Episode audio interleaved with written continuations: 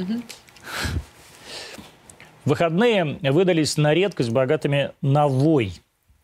Вот Наталья Синдеева, владелица когда-то телеканала «Дождь», обратилась с открытым письмом к Маргарите Симонян, Марии Захаровой и Тине Канделаки. В письме она, всхлипывая, вспоминала о слезах украинских детей.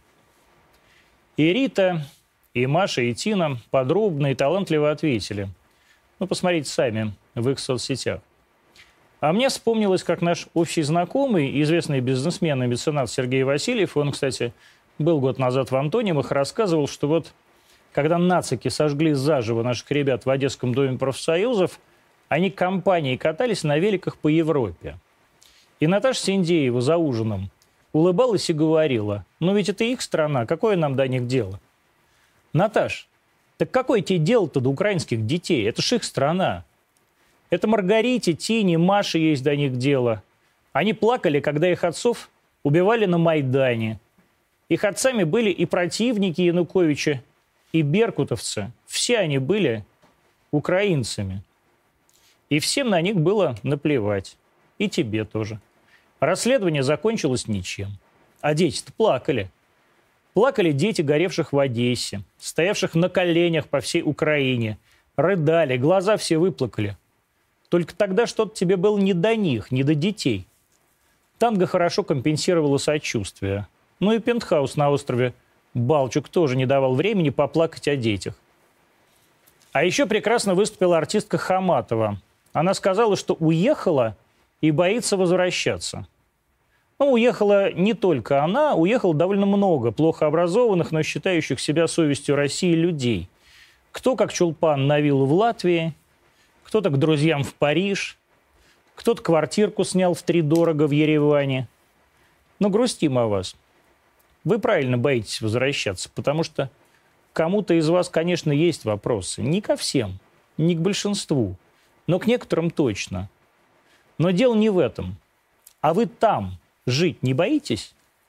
Вы ведь там кто? Вы русские на передовой. Не русские, вернее, а русня. Кто там будет разбираться? Страдаете вы лживо за украинских детишек или поддерживаете Путина? Мы сейчас для, евро... для европейцев едины, русские свиньи, оккупанты неведомой им страны Украинии. Мы хуже гитлеровцев, потому что гитлеровцы – это ведь они сами, европейцы. А мы такие не пойми кто, то ли гунны, то ли татары, опасные и злые. Мы – это каждый из нас – и Наташа Синдеева, и Чулпан Хаматова, и я. Но особенно те, кто к ним ближе, те, кто к ним сейчас ластится, как побитый крысеныш, кто норовит от них прокормиться, сховаться от родины своей, пересидеть. Вот вы для них и есть главная цель, ближняя и безопасная. Вы-то ответить не сможете, вам нечем, потому что вы сейчас с Европой один на один. Это вот за мной родина, я здесь, в тылу. А вы там берегитесь, могут ведь и стекла в компот натолочь, и просто в подворотне избить. И мы вам не поможем, потому что вы ведь только для них наши, а для нас уже нет. И больше никогда не будете. Даже не надейтесь. Дайте отбивку.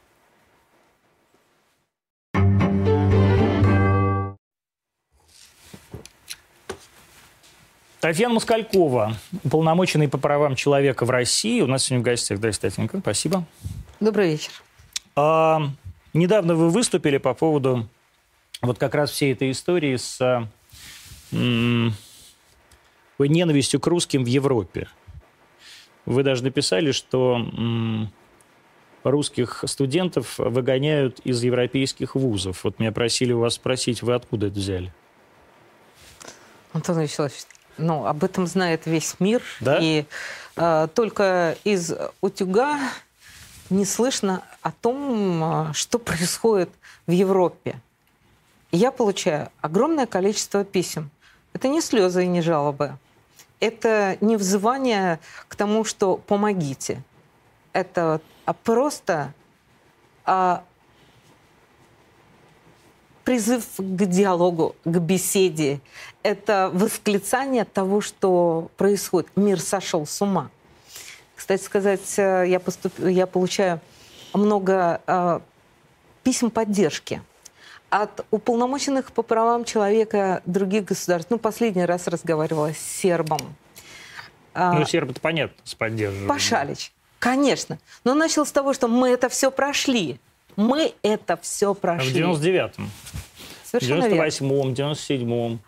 Я получаю письма от э, руководителей образовательных учреждений, ну, например, Армения. Если наши будут, если ваши русские студенты будут отчислены, знайте, что мой университет открывает двери, общежития, обучение. Ну, конечно, наши российские университеты тоже примут наших студентов. А, да это разве только в этом вот пик русофобии. За всю свою жизнь я не помню такого отношения. Это исключение русского искусства. А Большой театр с Большим театром расторгли договор. Вчера был юбилей у директора Большого театра. Сегодня я его поздравляла наше искусство кому нанесло большой вред. Мы же создавали единое цивилизационное пространство. И сегодня э, мы наблюдаем разрушение всей системы прав человека и защиты прав человека. А вот То, это, о чем... вот это нарушение системы прав человека или это просто истерия, которая потом вот кончится, и к правам человека это на самом деле не имеет отношения, ну, условно говоря. Вот э, в Англии сегодня в Лондоне, по-моему, в Ковенгардене отменили концерт, Чайко, концерт э, произведений Чайковского, ну, потому что какой может быть Чайковский, если русские подонки убивают э, украинских святых э, женщин и детей. Чайковский вообще он по происхождению поляк. Ну, как бы... Чайковский, Шестакович, запрещен Достоевский, сжигают русские книги, русскую культуру. Русскую культуру сжечь невозможно. Но рукописи, рукописи не, горят. не горят. Но тем не менее, это права угу. человека, вот это как бы ваш э, департамент, или это какое-то такое вот непонятно, непонятно что, мировая истерия, и вообще не пойми, зачем они к вам обращаются? Конечно, это права человека. В 1948 году на обломках Второй мировой войны, когда еще не затянулись раны, э, сломанные судьбы и опрокинутые права человека на все. Право на жизнь, право на достоинство, уважение. Элеонора Рузвельт призвала всех к тому, чтобы выписать бесценные, общепризнанные нормы права посвященные правам человека. Вот тогда родилась всеобщая декларация прав человека. Она была принята в 1948 году. Я думаю, что она сегодня просто переворачивается в гробу. Зная, что в Лондоне а на магазине а, нарисована свинья. русская свинья. Да, да. Если вы можете найти, коллеги, э, найдите, пожалуйста, эту фотографию. Она сегодня была. Э, там действительно написано Russian Pig. И это Лондон. А я хочу напомнить, с чего начинается всеобщая декларация прав человека 1948 года. Принимая во внимание, что пренебрежение и презрение к правам человека привели к варварским актам, не сегодняшний этот день. Принимая во внимание, что необходимо, чтобы права человека охранялись властью закона в целях обеспечения того, чтобы человек не был вынужден прибегать в качестве последнего средства к восстановлению против тирании и угнетения. И далее в маленькой, в маленькой, тоненькой декларации из 30 статей, а, из 30 статей, статей заложено то самое главное – до чего договорился весь мир о праве на жизнь. Попрано 8 лет убивали в Донецке детей и женщин.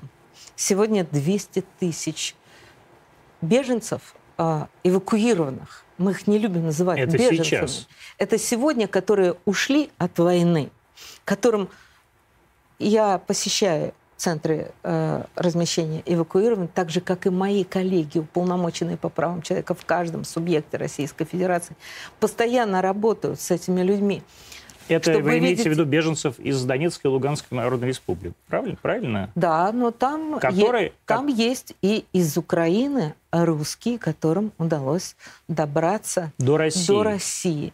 И Но, с другой стороны, вам на, на это скажут, а посмотрите, у нас сейчас в Европе 2,5 э, миллиона беженцев из Украины. Да, с огромным сочувствием и тоже с болью в душе. Это общая огромная стратегия. С чего она началась? Мы говорили об этом тысячу раз. Лучше, чем президент, не скажет. Он разложил по полочкам каждую,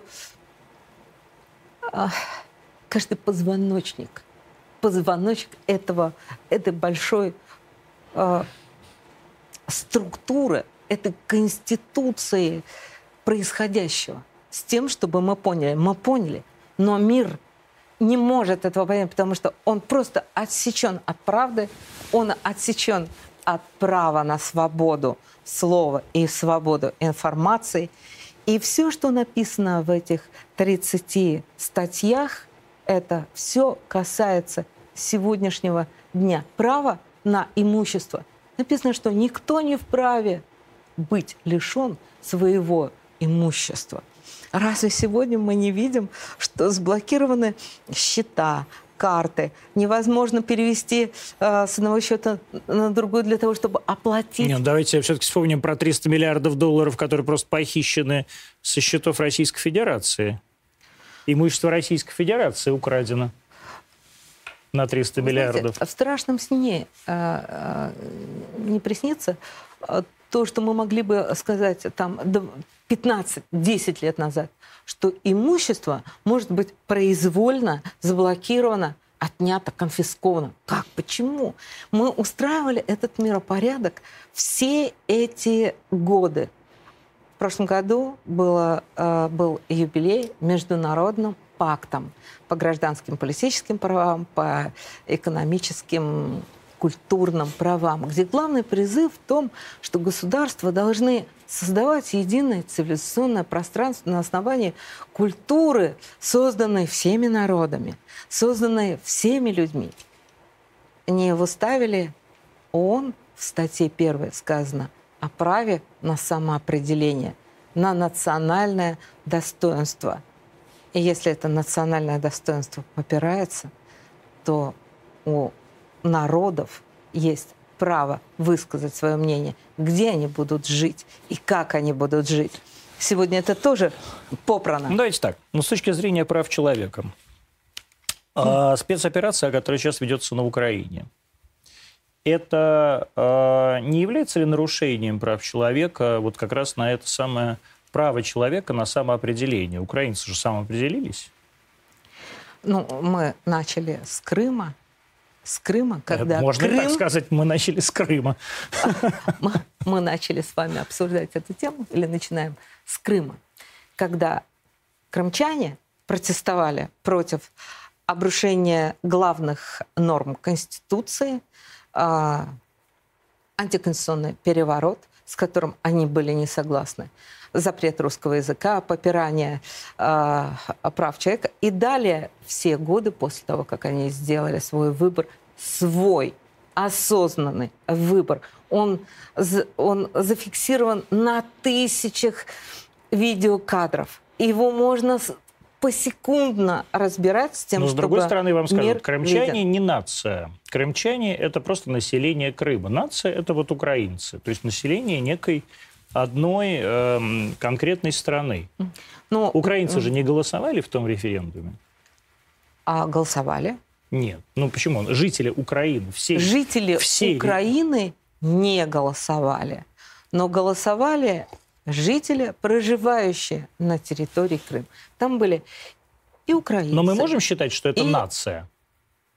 Вот крымчане, вот есть, да, э, действительно основополагающее право на, э, нации на самоопределение. Мы можем считать, что Крым это на, крымчане это нация. А в международных актах с этим термином а, очень аккуратно обращаются. Нация, народность, люди. Это те люди, которых объединяет общность, единый язык, культура, история. Их э, подходы к принципиальным вопросам в этой жизни. Они вправе определить, с кем им находиться и почему. И государство, от которого уходит народ, народность, они должны в первую очередь подумать, почему это происходит. И все свалить на Россию э, не удастся. Не удастся. Тем более, что э, если мы говорим о людях, которые принадлежали к государству Украина, то тем более непонятно, почему Украина своих людей блокировала. А, водная блокада, ну, то есть отрезали, блокада. отрезали действительно канал, а, который поставлял э, Днепровскую воду да, в Крым. Действительно, отрезали полностью провода, и в сущности люди сидели без электричества несколько месяцев, э, буквально лучинами освещая свои дома. Ну, не говоря уже о том, что водная блокада, она дала свои очень серьезные отрицательные последствия. И нужно было спасать эти территории. Это делалось умышленно, это делалось э, с э, молчаливого согласия, а то и при просто откровенном поощрении. Конечно, это тема прав человека. На сегодняшний день вот сегодня нам нужно искать компромиссы к тому, чтобы нам не войти в Третью мировую. Она... А вы реально считаете, что мы, у нас есть такой шанс? Я думаю, что э, массовый геноцид в отношении русских в широком смысле этого слова, а, безусловно, вызовет протест во всем мире – те угрозы, которые сегодня звучат абсолютно реально. Мы видим вооружение, которое поступает на территорию Украины. Мы видим наемников, которые получили по закону Украины право убивать. Так же, как и раздача оружия народу. Простым гражданским людям мы видим последствия этого. Все это шаги в сторону обострения отношений. Ну вот, э, скажем, либеральная интеллигенция скажет вам, угу. какое мы имеем право, страна с, мягко говоря, неустоявшимися правами человека и с бесконечным нарушением э, этих прав, э, диктовать э, и вообще рассказывать о правах человека миру, который эти права завоевал в столетиях борьбы за эти права. Да? И, собственно, когда вы говорите о Декларации прав человека 1948 года, вы вспоминаете вдову все-таки американского президента, да, а не э, Иосифа Виссарионовича Сталина. Все-таки Элеонора Рузвельт э, это что-то что американское. Это значит, американцев волновала тема прав человека, и сейчас мы им рассказываем про эти права. Вы считаете, вот в этом э, дискурсе, да, и я вот даже не, не... И в этой дискуссии мы а, хоть на секунду можем выиграть? Правда на нашей стороне. Сам, сама система прав человека, она была привнесена победой во Второй мировой войне, Великой Отечественной войне – советским народом. Русскими, украинцами, белорусами. Да, безусловно, в осознание крушения прав человека, массовое, циничное нарушение прав человека, осознание пришло ко всем. Но мир принесли советские люди. Но сегодня очень важно найти компромисс, чтобы это не случилось. Поэтому вот для меня, как полномоченного по правам человека, очень важно а, сегодня видеть эту гуманитарную составляющую, обмен пленными, поиск людей, которые пропали, чтобы работали гуманитарные коридоры. Вот давайте про обмен пленными. А что в, этом, в этой связи сейчас происходит? Между нами, я, если я правильно понимаю, между российской стороной и украинской стороной.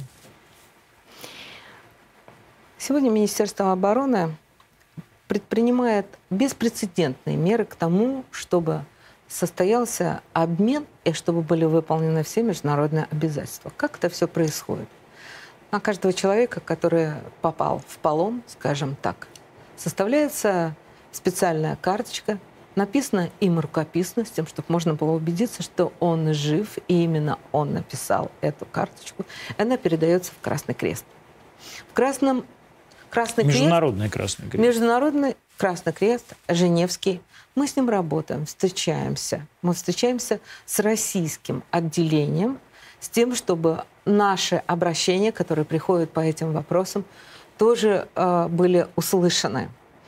Но, конечно, здесь обязательно нужно соблюдать координацию. Министерство обороны здесь является главным органом для решения этих вопросов. Вот сегодня более 500 таких карточек заполнено с нашей стороны и передано в Красный Крест. С нашей имеется в виду... С российской. То есть это украинские пленные? Это украинские пленные. Это украинские пленные, которых мы хотим обменять. А которых а сколько... мы готовы, готовы обменять. обменять. Сколько таких э, карточек заполнено украинцев? Вот насколько мне известно, они не переданы были в Красный Крест по состоянию на э, вчерашний день. Там есть люди, у которых э, есть сочувствие к гуманитарным проблемам, понимание их и желание их разрешать. Я взаимодействую с этими людьми. В смысле? Это женщины. Вот. То есть есть на украинской стороне нормальные люди, которые готовы с нами разговаривать, которые хотят менять э, пленных. Антон, которые... ну. у нас абсолютно разное понимание на происходящие события. У нас э, абсолютно разные оценки этой ситуации. Но мы понимаем, что э, гуманитарная тема, связанная с отдельно взятым человеком, с его горем, это очень важно. И вот здесь мы э, отставляем в сторону все свои позиции и договариваемся о конкретных людях. Вот э, буквально недавно мы договорились о том, чтобы дальнобойщики, которые были задержаны на границе Украины, и те дальнобойщики, на... которые находятся украинской, на румынско-украинской границе. Нет, это не ЧОП, но... Э, ну, понятно, это один я, я понял. Это, из этих да. пунктов. Есть дальнобойщики, которые находятся на нашей территории. Мы договорились, э, что э, российская сторона рассматривает вопрос о том, чтобы их пропустить, и украинская сторона тоже со своей стороны идет навстречу по шажку по отдельным судьбам. Нужно договариваться с тем, чтобы не уйти полностью вот в этот язык ненависти и обвинений. Вот, к сожалению, а, мне не удается услышать понимание со стороны омбудсмена Украины. Там есть? Э, да, конечно, там есть уполномоченный по правам кто? человека Людмила Денисова. Я в первые же дни позвонила ей и а, помня то, что мы с ней участвовали в российско-украинском обмене заключенными 27 моряков, вы помните, угу. которые в Керчи. Кер- Керченском заливе, Абсолютно да. верно. И э, наши граждане, среди которых был Кирилл Вышинский. Который мы... сейчас зам главного редактора РИА Новостей, если кто не знает. Мы с ним встретились э, в СИЗО Лукьяновском, а в городе Киеве. И тогда а, все было очень сложно и трагично, но получилось. Благодаря президенту в первую очередь, потому что это он а, а, сделал все для того, чтобы этот обмен состоялся. Благодаря нашим спецслужбам мы участвовали в этом обмене. Конечно, я в первую очередь позвонила а, ей с тем, что гуманитарный коридор в, этом, в это время имеет огромное значение. Вы на «ты» или на «вы»? На «вы». Я к ней обращаюсь на «вы», она ко мне тоже. А, она была в, в офисе здесь, э, в России. Мы вместе с ней посещали в Лефортово этих 27 моряков. Я со своей стороны, в том числе при ее поддержке, посещала СИЗО в городе Киеве и суды, где э, Кирилл Вышинский подвергался, можно сказать, репрессиям. Но первая реакция была а, не поймешь какая, бомбежка, хотя в Киеве бомбежек не было, мы э, находимся в э, бомбоубежище, перезвоню. А на следующий день э, очень жесткое обвинение в агрессиях, э, в, во всех грехах, которые только можно, и ни слова об обмене. Я хочу э, немножко зачитать из этого огромного спича, где она в конечном итоге призывает... Она вам такую смс-ку написала, да? Да, да, да, да. Большую, где призывает нас наказать, в том числе и меня, конечно, тоже, а, перечисляя все ужасы, цинично нарушая Женевские конвенции 49 года, касающиеся защиты жертв международных вооруженных конфликтов. Враг ведет целенаправленные обстрелы авиации. Вот прямо э, хочется сказать, да, нарушение Женевской конвенции было. 8 лет. Донецк, Луганск. Ни слова не было по этому поводу. Донецкие и Луганские люди не получали пенсию 8 лет, социальные пособия. Они а, а, подвергались тому, что называется геноцид. То, что запрещено... Ну да, все, они, они же не люди, всеми... они, же, они же ватники, сепары. Ну, это и так далее. Ежедневные преступления террористов, и что надо э, исключить э, меня из э, глобального альянса национальных правозащитных институтов. А где про гуманитарный коридор? Обмен пленными, погибшими, пострадавшим, гуманитарные коридоры. Вот это очень важно именно для сегодняшнего дня. И я ищу вместе с коллегами из Министерства обороны, СФСБ, а, с общественными организациями, администрацией президента, Советом по правам человека. Я ищу возможности осуществить ту миссию, которая предусмотрена международными и нравственными нормами. Но если бы вы были на ее месте, вы бы не так реагировали? Нет. А, она второй омбудсмен, с которым я взаимодействую на Украине. Первая была Лутковская, она мне тоже написала. Тоже проклинает? Да, она написала мне, что э, из каждого окна будет лететь лететь Граната или что? А, или русские коктейль головы? Молотова. А. Коктейль Молотова ваш русский мир. А, ну, вот, Молотов, да. Молотов, наш, наш. Ну, вы же переназовите уж коктейль. А коктейль Бандеры сделайте. Чего? Ну, да, вот э, все в, в этих же оскорблениях. А мы начинали э, с ней в шестнадцатом году. В шестнадцатом году, когда э, я впервые побывала в Крыму, посетила СИЗО, и ко мне обратились украинские заключенные о том, что они суждены были по э, приговору Украины, преступление совершили на Украине, и хотели бы отбывать наказание э, на Украине. И я подумала, действительно, а почему? Им же а, там будет лучше, их могут... Это, кстати, все уголовники, совершившие, как правило, убийство. Угу. Среди них одна женщина была. Конечно, наша, наш общий подход не разрушить а, социальные связи. Ресоциализация. И я выступила в прессе, что вот так много э, разговоров о политике, об отношениях между Россией и Украиной. А кто вообще позабыться об обычном уголовнике, который хочет, чтобы его мама все-таки принесла ему передачу, и он хочет выйти и вернуться домой? Она меня услышала.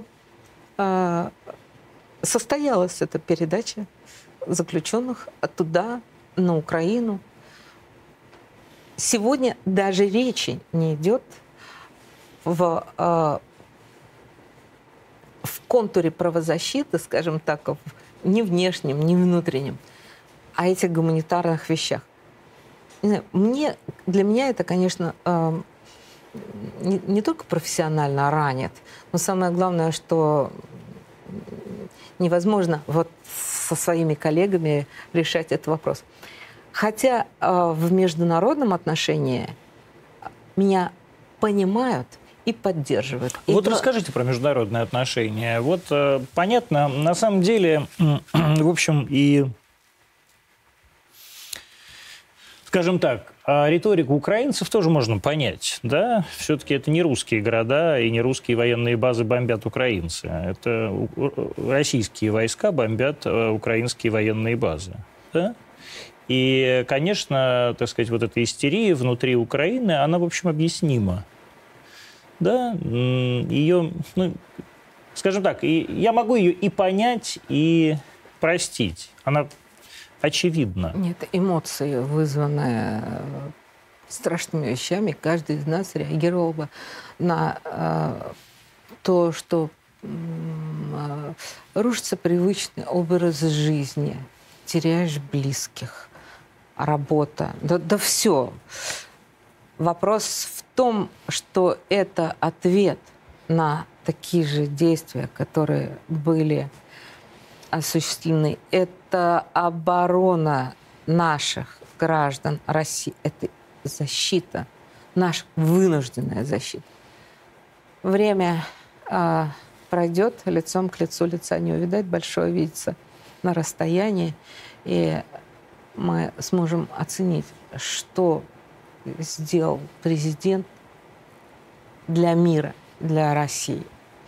А сегодня, да, сегодня это слезы. И сегодня мы сделать, должны сделать все, чтобы Женевская конвенция о э, невозможности пытать пленных работала. Пытают пленных?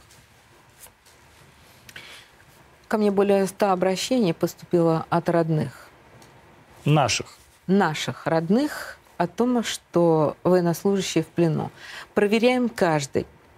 Каждое обращение Министерства обороны по моей просьбе э, досконально.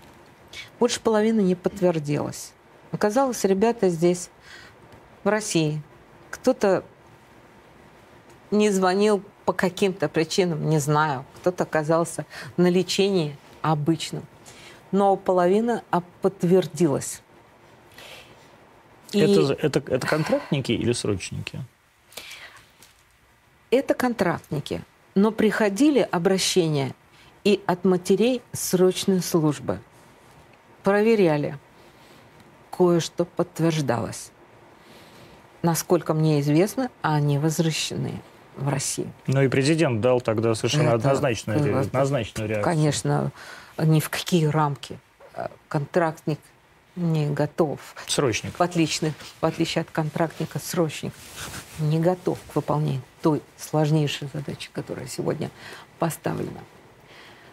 И родители присылают мне и видео, и фото. И в этом, конечно, не только нарушение международного права, которое запрещает эти жестокости демонстрировать, но э, обрушение, не знаю, внутреннего нравственного стержня, когда ты матери посылаешь вот кадры с издевательствами. Да, издевательства были. Такое вот было? То есть вот матери, то есть вот хохлы посылали матери э, э, кадры, как они э, пытают ее ребенка? А, кадры и э, видео, на которых ребенок рассказывает. И это видно на тех кадрах, которые мне присылали. Это, конечно, не для слабонервных. Со своей стороны, а, я попросила уполномоченного по правам человека в Севастополе посетить тех военнослужащих, которые находятся пленные, находятся на территории, находились на территории Севастополя, Целый день он с ними провел, он смотрел их состояние здоровья, поговорил с каждым, трехразовое питание, никаких жалоб. Но все они хотят домой. И все они хотят единственное, чтобы а, их родные, близкие услышали о них. Кто-то рассказывал о том, что жена рожает, у кого-то мама больна, у кого-то из них а, сестра, брат – болен. Очень важно, чтобы украинская сторона предприняла все возможное для того, чтобы обмены начались. Первый обмен состоялся. Сколько обменяли? Девять человек. Вот тогда на мэра, мэра Мелитополя, да? Да, совершенно верно. Из них э, часть из того списка, который формируется у меня по тем обращениям, которые приходят. Я очень надеюсь, что мы не будем затягивать с этим, со списками, карточками, процедурами. Их ждут сегодня, сейчас. Это очень важно, чтобы они, чтобы они оказались дома. То есть мы готовы 500 украинских военных, если я правильно понимаю? Я сказала о 500 с лишним карточек, так. которые заполнены. Угу.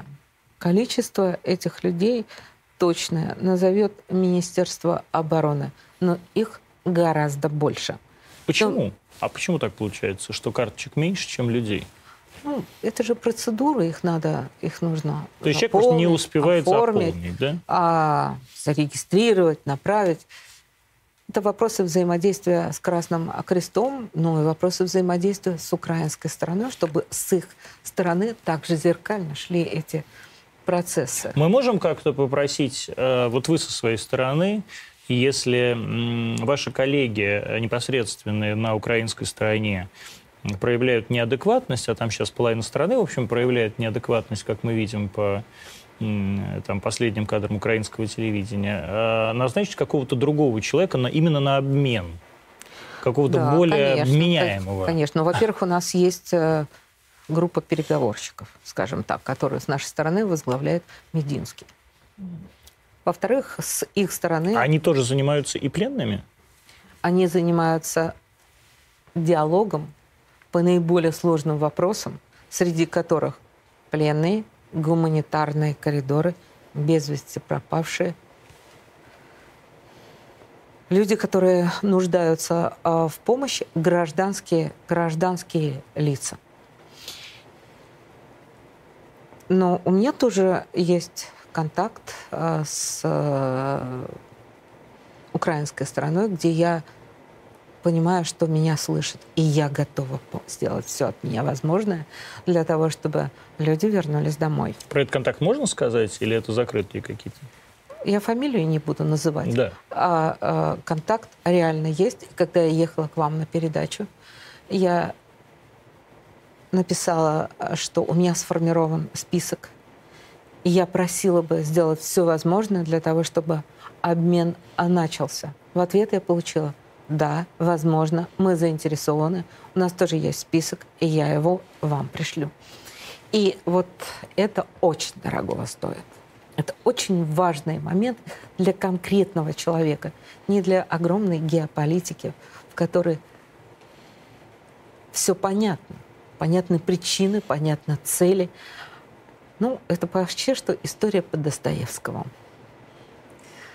жизнь одного человека или благополучие всего мира. Устанавливается новый миропорядок, режется по-живому.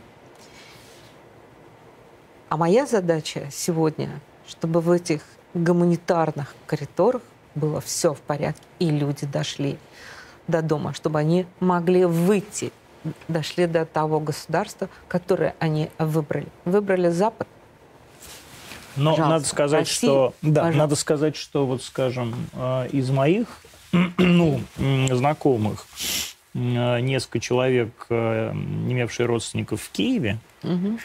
ни один не смог обеспечить им выход в сторону России. Причем вот одна моя знакомая, очень известная певица, она вывозила свою маму, мать и дочь э, три раза им угрожали убийством, когда они выходили вообще из дома. И в итоге они э, выехали через Польшу, по-моему, или ну, вот через какой-то западный выезд, потому что на восток, то есть в, э, ну, в случае Киева, скорее на север, не выпускали. Я не получаю выпускают. массу жалоб, связанных именно с этим. Вы объявили гуманитарный коридор, но нас не выпускают в сторону России. пожалуйста, люди уезжали через Одессу в Турцию и возвращались э, в, в Россию. Россию. Люди уезжали в Польшу и возвращались в Россию Причем через Турцию. цель абсолютно непонятная. Все равно человек приедет туда, куда э, он хочет приехать. Там, где его дом, где его родные, где его ждут. Э, ну, бессмысленно здесь э, выставлять какие-то преграды. В отношении э, родителей пленных поступают угрозы так же, как и тех, кто хочет воспользоваться коридорами. Ну, угрозы такого плана, что если вы не выйдете на митинг, ваш э, сын погибнет. Только это в более грубых формах. Если э, вы сейчас не осуществите те или иные другие действия и не выступите там против, то репрессия неизбежна. Ну, так же, как и люди, которые э, уходят в сторону России, видя, что они получат здесь защиту. А на Западе, скажем так, в Европе, а люди, которые с вами находятся в контакте, люди, э, которые занимают такие же должности или условно такие же должности, отвечают в государстве за как раз э, вот этот за права человека, за этот сегмент. Как относится именно к вашей деятельности и к тому, что сейчас, как, к тому, как Россия себя ведет э, в этой связи? Я неоднократно разговаривала с руководством европейской сети ГАНРИ, это глобальный альянс независимых правозащитных институтов. Они подходят с большим пониманием тому, что мы сейчас делаем в э, месте в центрах, центрах к тому, что мы делаем в, центр, в центрах размещения эвакуированных. Это огромная работа, потому что у каждой семьи... Это тоже, ваш, это тоже ваша ответственность, да? Это ответственность всех. И в первую очередь губернатора, который предоставляет место обустроенное, где э, нужно решить вопросы трудоустройства, детского сада, школы. Но там работы хватает Пособий. на всех пособий, а, связи с родными, близкими. Но э, мне очень рада, когда приходят наши омбудсмены и проводят там личный прием. Люди э, очень часто обращаются по поводу уничтоженных документов или сгоревших документов, и сегодня из-за этого они не могут установить свой организационно-правовой статус. Я выезжала в Ростов, мы заключили там договор с уполномоченным по правам человека Донецка и уполномоченным по правам человека Луганска. Луганской республики.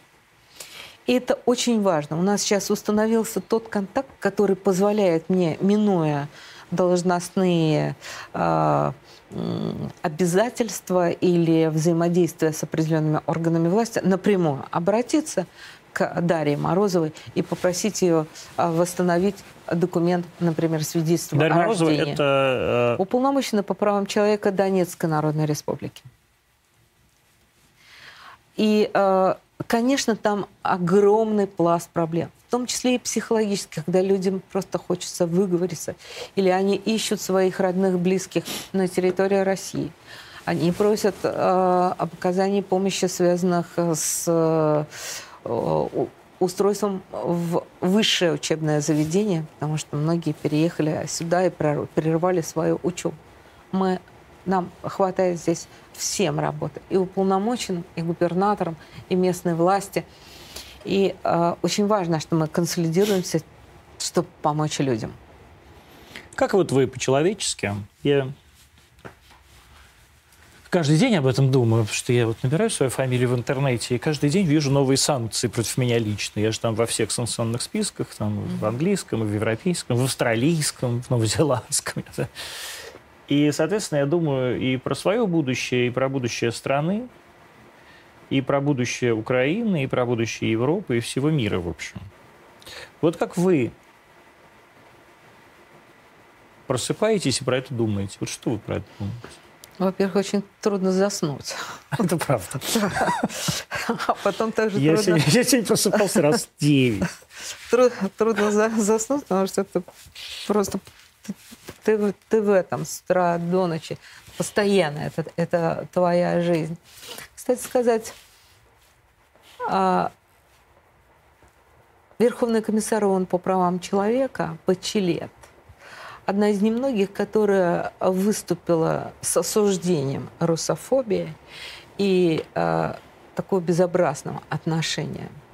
Но я нигде больше не увидела и не услышала некой реакции, чтобы кто-то был наказан за то, что дальнобойщика избили или разрезали шины на автомобиле с русскими номерами. Или, ну, просто яркое, циничное проявление геноцида, можно так сказать, дискриминации, когда человека не пускают в общественное место по признаку, что он русский. Покажите эту э, фоточку сейчас, действительно, из Лондона. Вот она, видите, Russian Pig. Да. Это в Лондоне свинья, вот русский, вход запрещен. А, да, а также мы можем увидеть и с призывом к насилию, к прямому, к прямому насилию. И мы не, не услышали и не увидели ни одной реакции, чтобы кто-то был привлечен ну, даже к административной ответственности. Даже просто выступили власти с осуждением этого. И э, возвращаясь к тому, что в международном сообществе, э, в правочеловеческой сфере есть э, э люди, которые понимают и сопереживают происходящее. Многие из них боятся. Многие просто откровенно говорят, что если а, мы не займем эту позицию, то это отрицательно скажется на нашей семье, карьере, еще что-то. Это невероятно. Вот я, извините, что вас прерываю по этому поводу. Мы недавно, буквально позавчера это с кем-то mm-hmm. обсуждали из знакомых. Если раньше можно было промолчать, mm-hmm. да, и еще в России же есть такая тема, ну, чего ж ты не промолчал? А то сейчас на Западе промолчать нельзя. То есть надо обязательно осудить русского, Россию, Путина, э, все что угодно. Э, это вот это прямо это прям методичка. Если ты этого не сделал, то тебе тебя в, в лучшем случае исключат из университета. Но тем не менее Но вопрос. Мы, мы только что видели и а, первые ростки протеста против этого, когда нормальные люди вышли и сказали: "Отдумайтесь, что творите". Это Россия принесла мир миру это Россия принесла огромную культуру в это общее цивилизационное пространство. Но большая часть, как вы правильно э, говорите, э, зажата страхом и... Это флешмоб такой. И охлократии, да, угу. вот это вот да. истерия толпы, которая бывает в кризисные моменты, когда неудобно, э, у нас это было такое выражение в России, а, не хуже, как все, да, или я как все. Вот. Да, чем я хуже? Чем да. я хуже? Мы осуждали это, и мы взрастили в каждом из нас личность, которая объединила в национальное достоинство России. И вот мы видим сейчас, наоборот, а, полную противоположность этого на Западе. То есть мы стремились в 90-е годы в Совет Европы – где были выработаны стандарты демократии, верховенства права. И сегодня, когда э, Совет Европы без нас, мы Конвенцию 50-го года о защите прав и основных свобод, мы ведь его ее полностью имплементировали в свою конституцию, в свое национальное законодательство, в свою судебную систему. У Верховного суда целый ряд есть пленумов, посвященных этому вопросу. Есть и постановление Конституционного суда. И я хочу сказать, что мы сегодня создали свои достаточно мощные правозащитные э, институты, которые работают который реально работает. И когда вот сейчас вернулся э, из американской тюрьмы Никитин и рассказывал, а что же э, в американской тюрьме, где он сидел в камере, где еще 16 человек, он один был белый, к нему относились нейтрально, потому что большинство из них не знают, что такое Россия вообще, где, где, где она. Но при выходе из камеры, предположим, на пути к, к следователю на допрос или в суд, э, обвиняемый одевается в кандалы. То есть это железный пояс, это э, наручники, которые цепями прикреплены. Кандалы. Питание, обращение, ну, это просто небо и земля. То есть вы сказать, что у нас лучше, что ли? Ну, просто это несравненно лучше. Мы в постоянной переписке с родственниками эм, Ярошенко Константина. Мы в постоянной переписке с многими нашими гражданами, которые находятся сейчас в местах заключения, а, например, Александр Авиник. Он не в Штатах, он во Франции. Он за что сидит? А за незаконный оборот криптовалюты. А, угу. Если вы помните. Закон... Не помню, но я понимаю, что... И закона о криптовалюте нет. И э, доказательство кажется абсолютно абсурдное, но тем не менее судебный процесс продолжается, э, или вернее он уже получил свой срок. А ну, яркие воспоминания Бутиной Марины, Марии Маши, Бутиной, да. Маши, об этом, она очень ярко об этом пишет. И я хочу сказать, что у нас сегодня есть э, достаточно сил, воли и профессионализма для того, чтобы институты, помогающие выявлять нарушения со стороны органов власти и помогать восстанавливать нарушенные права, имеются. Вот про Виктора Бута спрашивают, э, какие mm-hmm. у него перспективы и следим ли мы за его судьбой? Mm-hmm. А мы следим за его судьбой постоянно.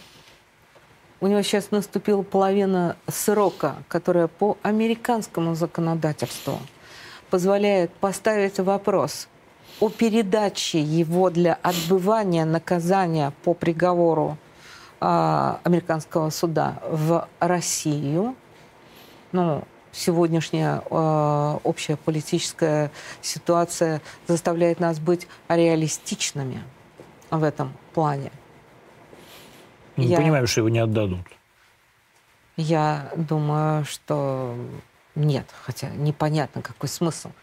Человек преступление не совершал на территории Соединенных Штатов. Об этом много раз уже э, шла речь. Мы говорим о том, что мы смогли вырастить достаточно серьезную систему, которой есть над чем работать, но э, мы ее можем назвать как уже систему, позволяющую восстанавливать нарушенные права. Только, я не знаю, в редких государствах есть право у уполномоченного обратиться в вышестоящий суд по вступившему в законную силу решению суда о пересмотре. Мало у кого есть право запросить материалы до следственной проверки, если человеку отказали в возбуждении уголовного дела, и увидеть там действительно что-то делалось правоохранительной системой для того, чтобы отказать в доступе к правосудию. И э, многие, очень многие решения были отменены, пересмотрены и восстановлены. В любом городе, в, любом, в любой стране и в любое время, как говорил бывший генеральный секретарь Совета Европы Турман э, Ягланд, есть э, нарушения. Главное, чтобы государство умело его исправить. Ну вот это по этому же поводу вопрос, естественно, о выходе нас из всех европейских институтов и, соответственно, из ЕСПЧ, да? То есть насколько вы эквивалентны ЕСПЧ, и насколько люди, которые в ЕСПЧ действительно получали помощь, э, и это тоже вопрос, получали ли, да? Mm-hmm. насколько они смогут ее без ЕСПЧ получать? Ну, я а, позитивно оцениваю то, что Россия вошла в Совет Европы в 1996 году, то, что мы э, приняли юрисдикцию Европейского суда по правам человека, и в определенной степени он дисциплинировал э, органы государственной власти. И на определенном этапе мы очень много решений, в том числе и законодательных, и правоприменительных, приняли, исходя из тех общеевропейских стандартов, которые были. Со временем произошла не только политизация прав и двойные стандарты, но а, она поразила и эту систему. Из пяти тысяч обращений, жалоб граждан ДНР и ЛНР против Украины ни одно не было рассмотрено. Почему? А, ну, вопрос, наверное, к суду, к председателю Европейского суда по правам человека, к судебному сообществу, потому что все подвержены а, общей тенденции, этой общей доктрине. И это, конечно, ну, совершенно другой суд, который был задуман в 50-м году Европейской конвенцией по правам человека. Много а, решений, которые людей удовлетворяли. И если человек не находил решения, вы сказали, адекватен ли он нашему институту полномоченного по правам человека? Нет, я спросил, а, адекватен ли наш институт этому? То есть буквально, да, буквально сможете я... ли вы собой, mm-hmm. так сказать, заполнить вот эту опустевшую нишу? Мы не должны заполнить эту опустевшую нишу, потому что это наднациональный орган. И вот в этом его была ценность и а, позитивный замысел, что если на национальном уровне было принято решение, а человек продолжает искать своей правды, он может прийти в совсем независимый суд и получить там решение, например, о э, денежной компенсации. И это удовлетворяло людей. И сегодня 14 тысяч обращений, которые не рассмотрены, и с этим надо что-то делать. Я думаю, что Министерство юстиции, Генеральная прокуратура, которая занимается, я тоже готова подключиться к этой работе. А, они, они не должны остаться без внимания. Но наднациональный орган – это а, хорошая тема, и она была начата еще государствами СНГ в 90-м году. И более того, уставом СНГ была предусмотрена комиссия по правам человека, которая Не в 90-х, а в 90-х. В 90-е годы. Да, в 90-е. Да. Это, угу. да, 93-й да. год. И сегодня эта тема не ушла э, из э, наш, с, с, с поля нашего внимания. Она не потеряла актуальность. Так же, как мне кажется, интересно э, поговорить с коллегами из государств, членами ШОС. Угу. Наднациональный орган, он э, дает возможность выработать э, единые подходы к... Ну, вы считаете, что у нас, например, человека. с, э, ну, это вот шанхайская семер, шанхайская организация сотрудничества, да, угу. что у нас могут быть единые подходы с Китаем в этом смысле? Конечно. А да? почему нет? Вы считаете, что угу. э, Россия э, скажем так, э, простран, пространство прав человека в России э, должно быть приближено к правам человека в Китае? А, в январе этого года вышло потрясающее заявление России и Китая, где правам человека уделена значительная часть с точки зрения общих подходов, что права человека — это не отдельные группы, и это не отдельные сегменты прав человека. Это весь спектр прав человека. Это трудовые, социальные, пенсионные, экологические. Право на здравоохранение, да? Вот это вот все. Да. Это право меньшинств во всех смыслах этого слова. И это тоже. Но надо рассматривать весь спектр. И общие подходы к общечеловеческим ценностям, они а, есть и на сегодняшний день. Но вам не кажется, что ориентир, ориентация на, так сказать, правоприменительную практику, вот как раз именно в правах человека в Китае, это некая деградация для наших прав, для нашего Я понимания считаю, прав человека? А в, люб, в любом сегменте международных отношений можно найти э, некие общие подходы и договориться, э, где работать вместе. В конце концов, э, Китай и Россия работают в этом интеграционном сообществе уже очень многие годы. И по вопросам экономики, и по вопросам культуры это невозможно без прав человека – любая сфера общественной жизни – это права человека. Право на имущество, на собственность, на труд, на свободу передвижения. Все, что сейчас, кстати, попрано. Ну, то есть в реальности просто, скажем так, э, э, опять же, вот интеллигентскими медиа, да, э, то, что понимается под правами человека, это право на политическое э, оппозиционное высказывание, да? Ну, у нас, да, акц... то есть вот как... акценты, да. да, акценты. То есть вот право человека это вот это сказать, что угу. Путин уходи. Да, если тебе, э, э, так сказать, э, право на здоровье, действительно на чистый воздух, на чистую воду, на, а, на, на вовремя получаемую зарплату, они как бы в, в, сюда не входят, да, про это забывают. А, но тем не менее, вот это право mm-hmm. на политическое высказывание, оно, а, насколько, с вашей точки зрения, в России имеет, имеет место быть или попрано? А есть вопросы в этом э, сегменте защиты прав человека. Я об этом пишу из доклада в доклад, который представляется президенту, парламенту, двум палатам, генеральному прокурору. Да, я описываю эти ситуации, когда э, во время задержаний э, людей, э, которые вышли даже на несанкционированный митинг, их задержали, но к ним не допускаются адвокаты. Это это нарушение, это не должно быть. Процедуры, которые есть, их надо соблюдать.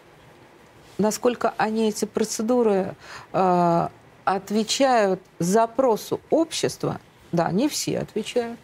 И мы постоянно в диалоге по этому поводу и по целому ряду законов, связанных с общественными объединениями, с их деятельностью, с э, правом на митинги, шествия и другие публичные мероприятия. Ну вот, условно угу. говоря, сейчас, э, э, с моей точки зрения, довольно мягкие происходили задержания и вообще последствия, но с, с точки зрения, наверное, новой газеты очень жесткие. Да, когда люди выходили на так называемые антивоенные акции в там, Москве, в Петербурге и так далее.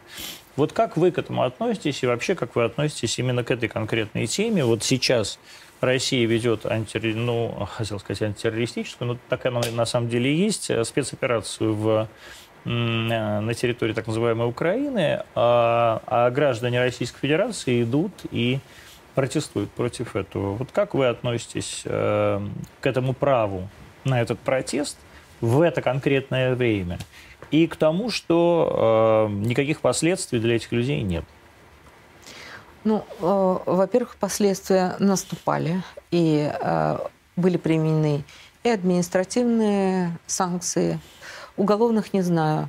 Но сама лично, э, когда была задержана правозащитница Ганушкина, направляла туда э, наших э, сотрудников, сама обращалась в правоохранительные органы, чтобы разобрались, насколько законно это задержание и э, применение к ней административного взыскания административного взыскания. Там штраф Она была был штраф, да? Там, там в отношении нее был вынесен угу. штраф.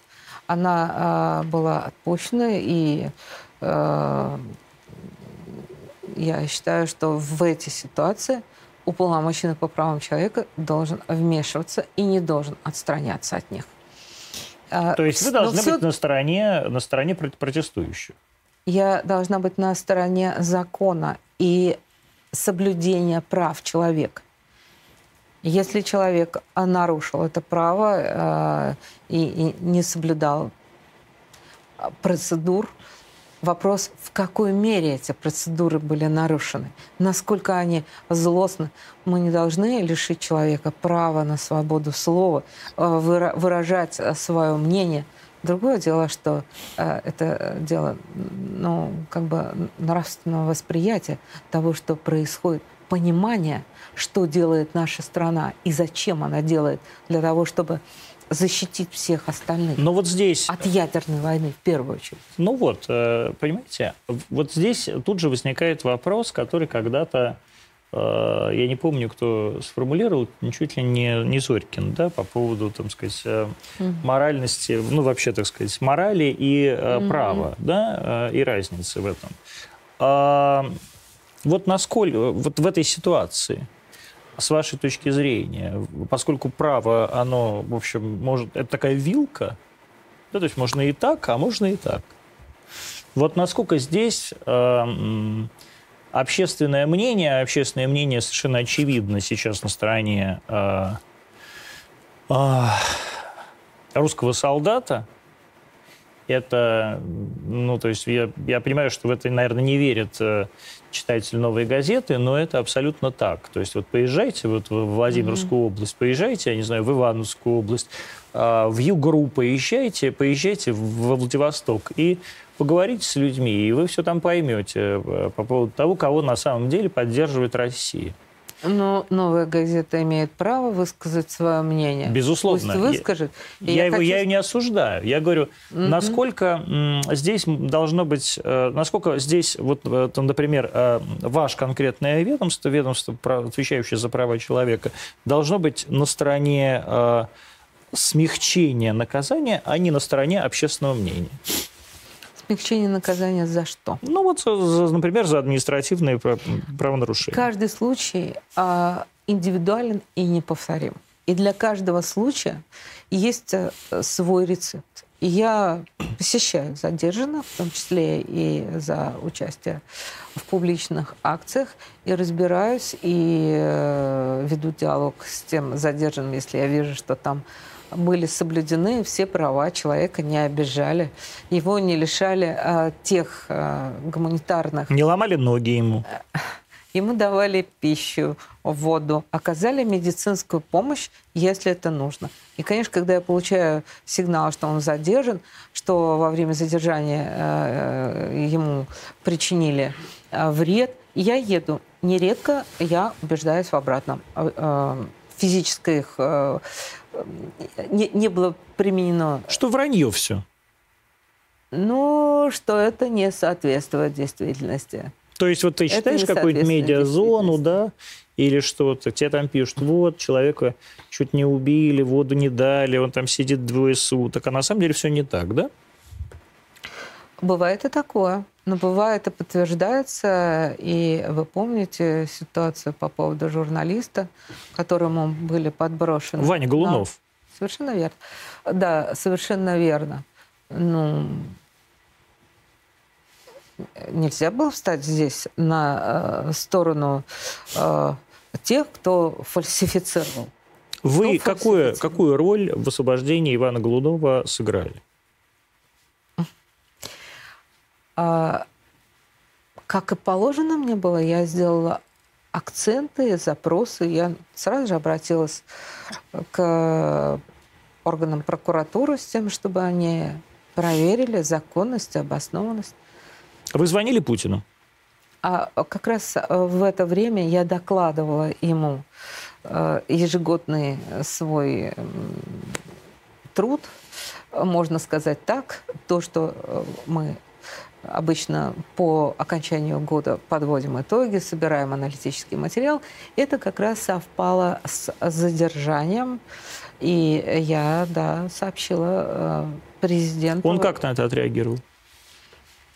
Ну, он вообще реагирует на то, что связано с нарушением прав человека, э, очень жестко, очень искренне. И в общем-то, результативно. Я скажу, что в мире я не знаю примеров, чтобы глава государства встречался с гражданским обществом и выслушивал непосредственно их вопросы. То, что делает Претензии, президент. я бы даже сказал. Да, я бы сказала, что да, э, очень достаточно резкие суждения э, по тем или иным вопросам. Причем это, наверное, самые длительные по времени встречи с кем-либо. Ну, мы видим, как встречается президент с губернаторами, э, с волонтерами, с представителями общественности. С СПЧ при президенте он встречается последний раз, наверное, это было более четырех часов.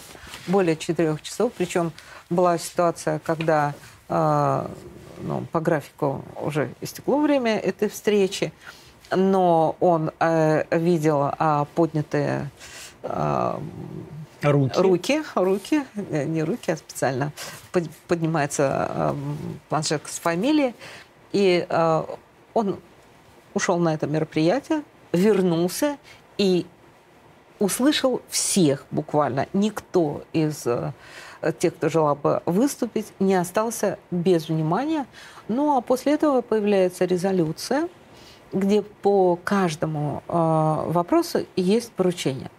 Другое дело то, что как эти поручения, чем они завершаются. Они завершаются по-разному.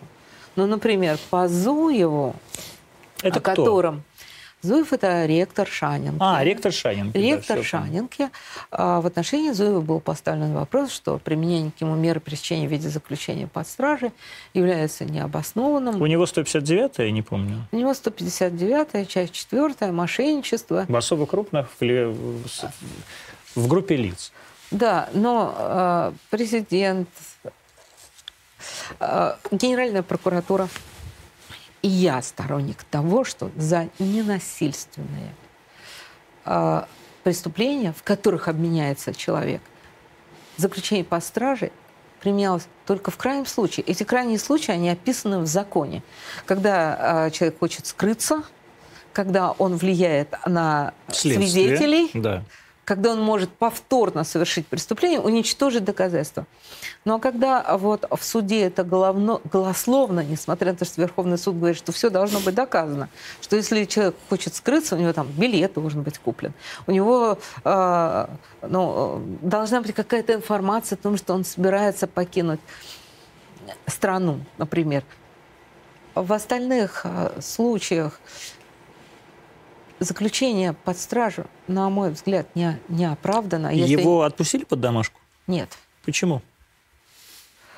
Ну, так счел суд, он счел, что достаточно оснований, которые предъявляются со стороны следствия, о том, что он должен содержаться под стражей. Вы как-то продолжаете тогда это дело, вот конкретно дело Зуева? Вот суд, что там, это был как э, конституционный суд, да, наверное, я не знаю, Мосгорсуд? А заключение по страже у нас осуществляется только по решению суда. Это решение суда Понятно, может быть да. обжаловано. Да. И э, я буквально сегодня подписала обращение в Верховный суд о пересмотре. Угу. Первая, инста... Э, первая, первая инстанция, кстати, домашний арест вынесла, а апелляционно отменила его. Вот о пересмотре апелляционного, кассационного. И я привожу аргументы, связанные с тем, что у него ребенок аутист, что... Ребенок аутист, у него орден, там, почет, а сам он человек пожилой уже. А, больной человек, да? Ну, больной, реально. И суд вынесет свой вердикт, и человек понесет наказание. Но а, пока он не виновен, и если нет достаточных оснований, домашний арест, залог и многих других мер принуждения, которые предусмотрены Уголовно-процессуальным кодексом, можно было бы здесь э, применить. Избежать. Я... Избежать избежать заключения под стражей и применить другие меры пресечения. Вот по поводу свободы слова вы сказали, что в том числе это входит и в обязанность уполномоченного правом человека. Как вы считаете, в связи с закрытием большого количества, ну а что там говорить, прям большого количества оппозиционных СМИ, телеканалы «Дождь», «Эхо Москвы», а, и так далее. А нарушено ли э, право на свободу слова э, в Российской Федерации? Ко мне эти телеканалы не обращались по этому поводу. Не обращались. Не обращались. Ну, я вот к вам обращаюсь просто как журналист. Как вы думаете? А, закрытие каналов было обусловлено в том числе и а, политическими составляющими. Когда средства массовой информации представляет необъективно и таким образом разжигает ненависть, а, а, национальную рознь, искажает ситуацию, то оно наносит вред обществу. И у государственных органов появляются для этого основания, чтобы Вопросики. избежать этого вреда. Но для того, чтобы сделать какой-либо вывод, конечно, нужно бы почитать непосредственно документы, связанные с принятым тем или иным решением. Нередко они пересматриваются, нередко они э, меняются. Но вы считаете, это ограничение свободы слова или нет? Сегодня в России да. достаточно СМИ для того, чтобы свободу слова реализовывать как таковую.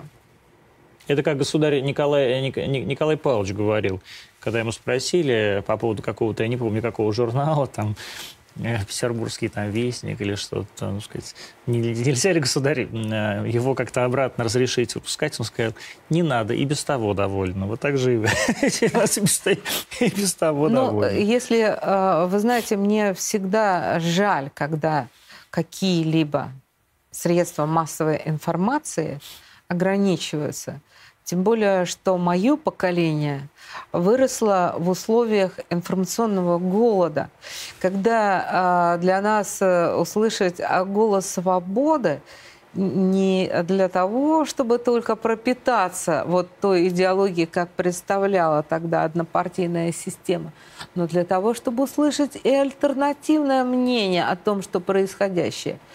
И а нередко мы видели, что да, оно так и есть.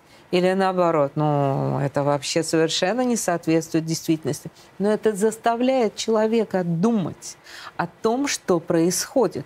Если он находится только в системе а, моноинформации, моноидеологии, это э, не приносит пользы обществу. Но вам не кажется, что сейчас э, мы близки к этой системе? Ну, э, я очень надеюсь, что это не произойдет. Я-то нет, я, я, я-то за то, чтобы все дожди закрывали навсегда, поэтому э, я просто так спрашиваю. А, последний вот мой вопрос. Мы, вы тогда не очень его, видимо, поняли, а он был такой очень личный. Как вы думаете, что дальше со всеми нами? С Россией, Украиной и вообще со всей этой ситуацией, с вами, со мной? Образуется новый миропорядок – всем будет тяжело. Это не ближайшая перспектива, когда ничего, все, все уладится. Это не, э, не, не, неправильная формула, она не соответствует действительности. Мы э, знали, на что мы идем, мы готовы к этому. Мы это многие. Многие не готовы. А, Сегодня каждый находит себя заново в этой новой системе философско-нравственных координат. Но очень важно, чтобы не была разрушена личность и с главной идеей не выплеснули ребенка, а чтобы а, за главным не забыли человека с его правами и свободами. И мне кажется, что у нас есть для этого воля, желание, власть, которая хочет обществу спасения, развития, образования цивилизационного пространства вот в этих новых системах координат. Но мы победим? Обязательно. Вы уверены? Вопрос в том, что мы вкладываем в это. Ну вот что Ведь вы вкладываете очень... в это? Я вкладываю в этом победу в создании того общества, где есть будущее для человека. Победим — это не допустим Третью мировую. Победим — это убедим очень важно прорвать информационную блокаду. Мы сегодня с вами разговариваем для очень узкого круга людей. А очень важно, чтобы нас услышали там и увидели. И чтобы вот этих возможностей было как можно больше. Но это уже в ваших руках. Но что-то в ваших. Что-то в наших с вами. Татьяна Москалькова, уполномоченный по правам человека в России, была сегодня в Антонимах 21.19. Встретимся завтра, как обычно, в прямом эфире в 20.00. Пока.